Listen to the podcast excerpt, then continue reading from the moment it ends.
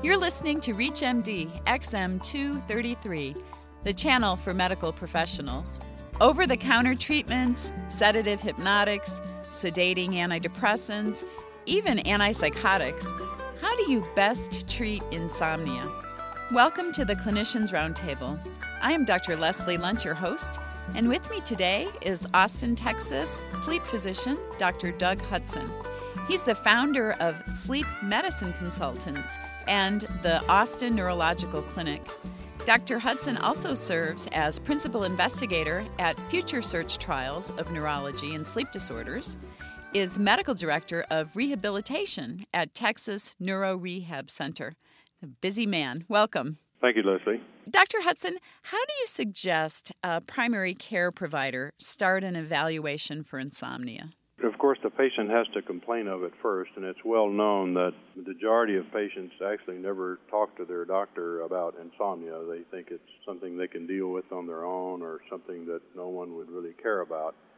That's the only good thing I think about the advertising on the television now is that people do talk about getting a good night's sleep and things like restless leg syndrome. And uh, while it may be incorrect sometimes, it does at least allow the the entree for the patient to talk to the doctor about it. I think the primary care doctor is essential in all of this because they see the patient first.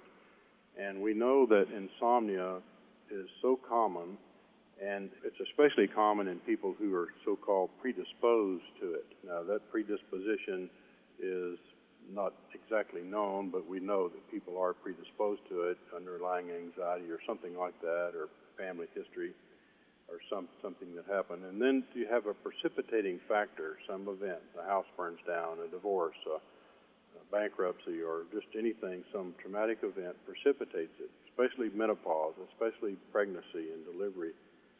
And at that time, it's essential that the doctor keep in mind to keep the patient asleep and get get some sleep almost at all costs, because if this is left untreated, then it becomes uh, sort of perpetuating, and then we see the patients, you know, that say they haven't slept in 10 years, and they've taken every medicine in the book, and so we start off by, you know, analyzing that. We use techniques, sleep hygiene. Most of them have read everything in every magazine that's been published, and but we have a few simple things about temperature in the room, and start looking at some sleep hygiene issues, and the primary care physician doesn't have time for that for the most part. And so we do that, and then we sometimes refer people to physicians or psychologists who do what we call cognitive behavioral therapy. They want the quick fix, so we often have to use medication.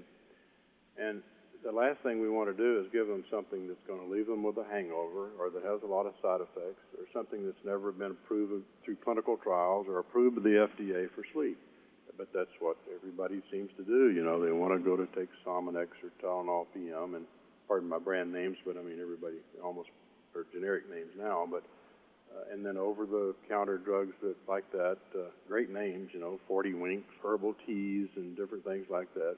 And you know, if people take a drug or take a little melatonin at a low dose or something and sleep well, at first we would never see them anyway. But so we try to get them off of that. We spend time taking people off of some of these medicines that just put them to sleep, and then we start using the traditional or FDA approved type drugs and work on that. But that's what we do now. The primary care doctor, of course, has to do all those things I said earlier, and that's you know try to get them to sleep. And if they don't get back on a cycle pretty quickly, to get them to see somebody that deals with insomnia. So I'm still a little confused about when we should refer to you. So many of our patients do have insomnia. Uh, when is it over my head? Well, I would say it's how you feel in the daytime. As I have uh, told many patients, I said, if you feel great 22 hours out of 24 and only sleep two hours, I wouldn't be seeing you. But if you are sleeping eight or 10 hours a night, or whatever your genes tell you to sleep, and you're tired and sleepy during the day, or you're not feeling well during the day, then you've got a problem. It's either the medication you're taking is wrong, or you're not getting, the, or the sleep pattern itself is not right. So I would say that if you have a patient that you start them on something, uh, some sleeping medication, and it works. And they've been on this medicine for a few days or weeks even, and they've had an event, pregnancy, some traumatic event, or for some reason that seems to trigger it. And, and they are doing fine, and then they taper the medicine and they're doing fine in the daytime, then those are people you've had a success with. But if you have somebody's been on a hypnotic for two or three months regularly, maybe not once a week, but regularly, uh, and they're not feeling well in the daytime, unless you want to specialize in that problem, then I think that's those are the ones you need to refer out to someone who deals with that. Let's talk about the most common medicines that people do use for sleep and love to get your thoughts about them. Uh, certainly, one of the most common that I hear, not only among psychiatrists but among everybody, is trazodone.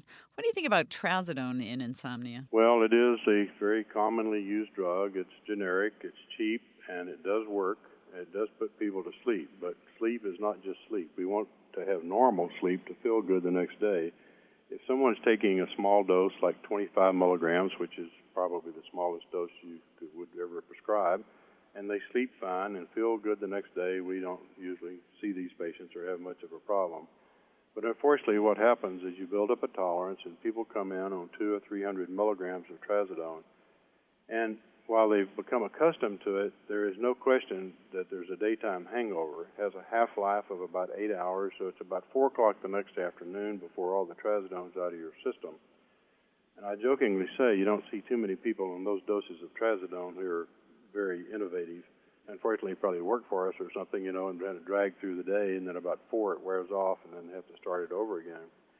And then, you know, there are a long list of side effects of trazodone, uh, priapism, which is rare, but there have been legal cases over that. Um, drug-drug interactions, especially in neurology with certain drugs like Tegretol and Coumadin and so forth, some drug-drug interactions that we have to worry about. As an alpha blockade where people get lightheaded sometimes on the trazodone and will faint. And it also suppresses REM sleep. Most of the people come in and get sleep studies that sleep all night that don't feel good in the daytime on trazodone, their REM latency is not 90 minutes, it's like 300 minutes, and they have 5% REM sleep, not 20% REM sleep. So it's done a number on their sleep architecture, and they, that's why they feel tired during the day.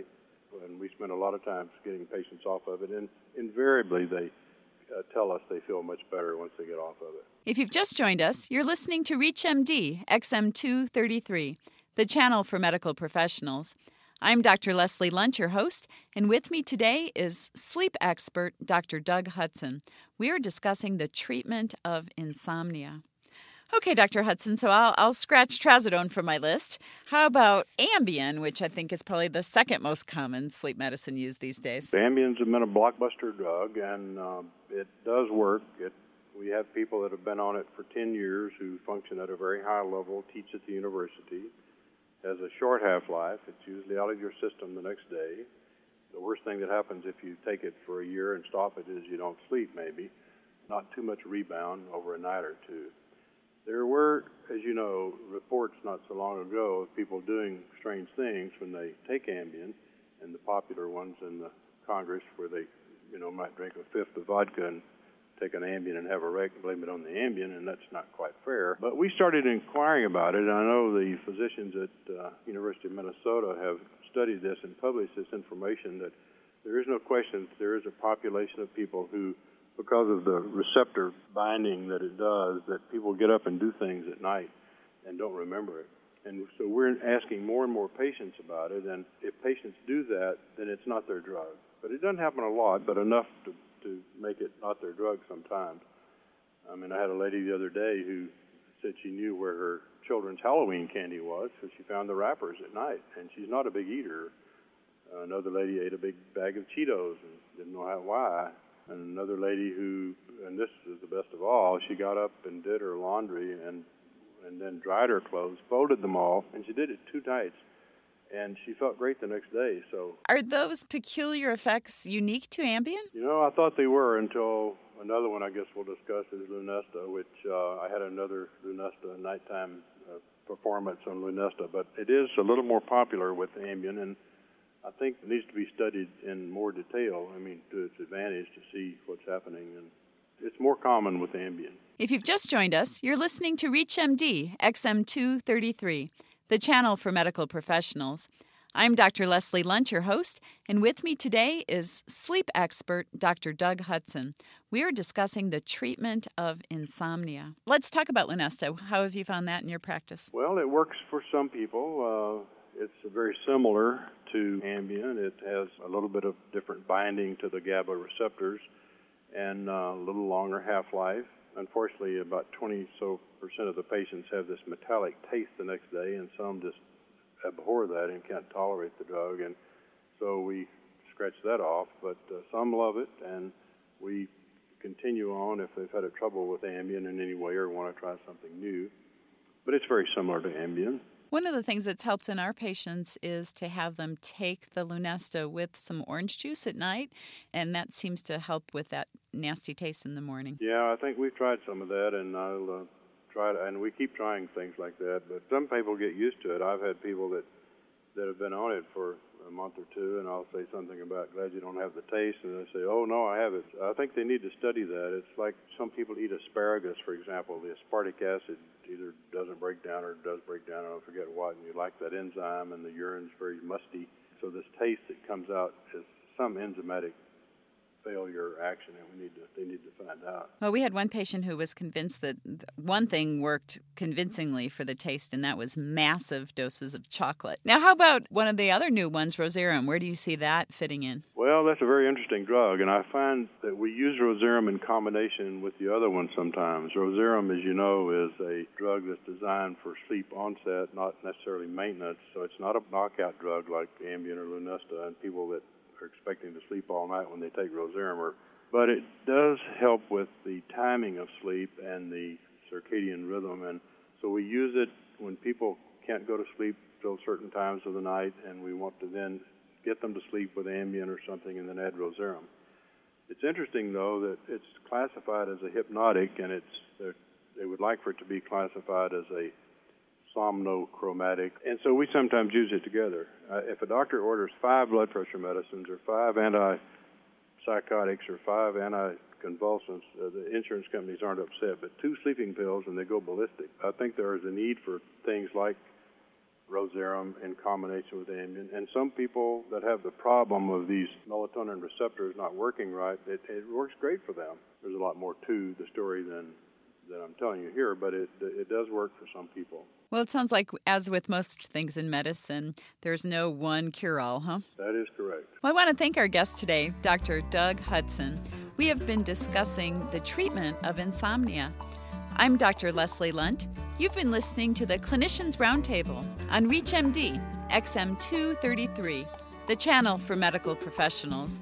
For comments and questions, please send your emails to xm at reachmd.com. Thank you for listening.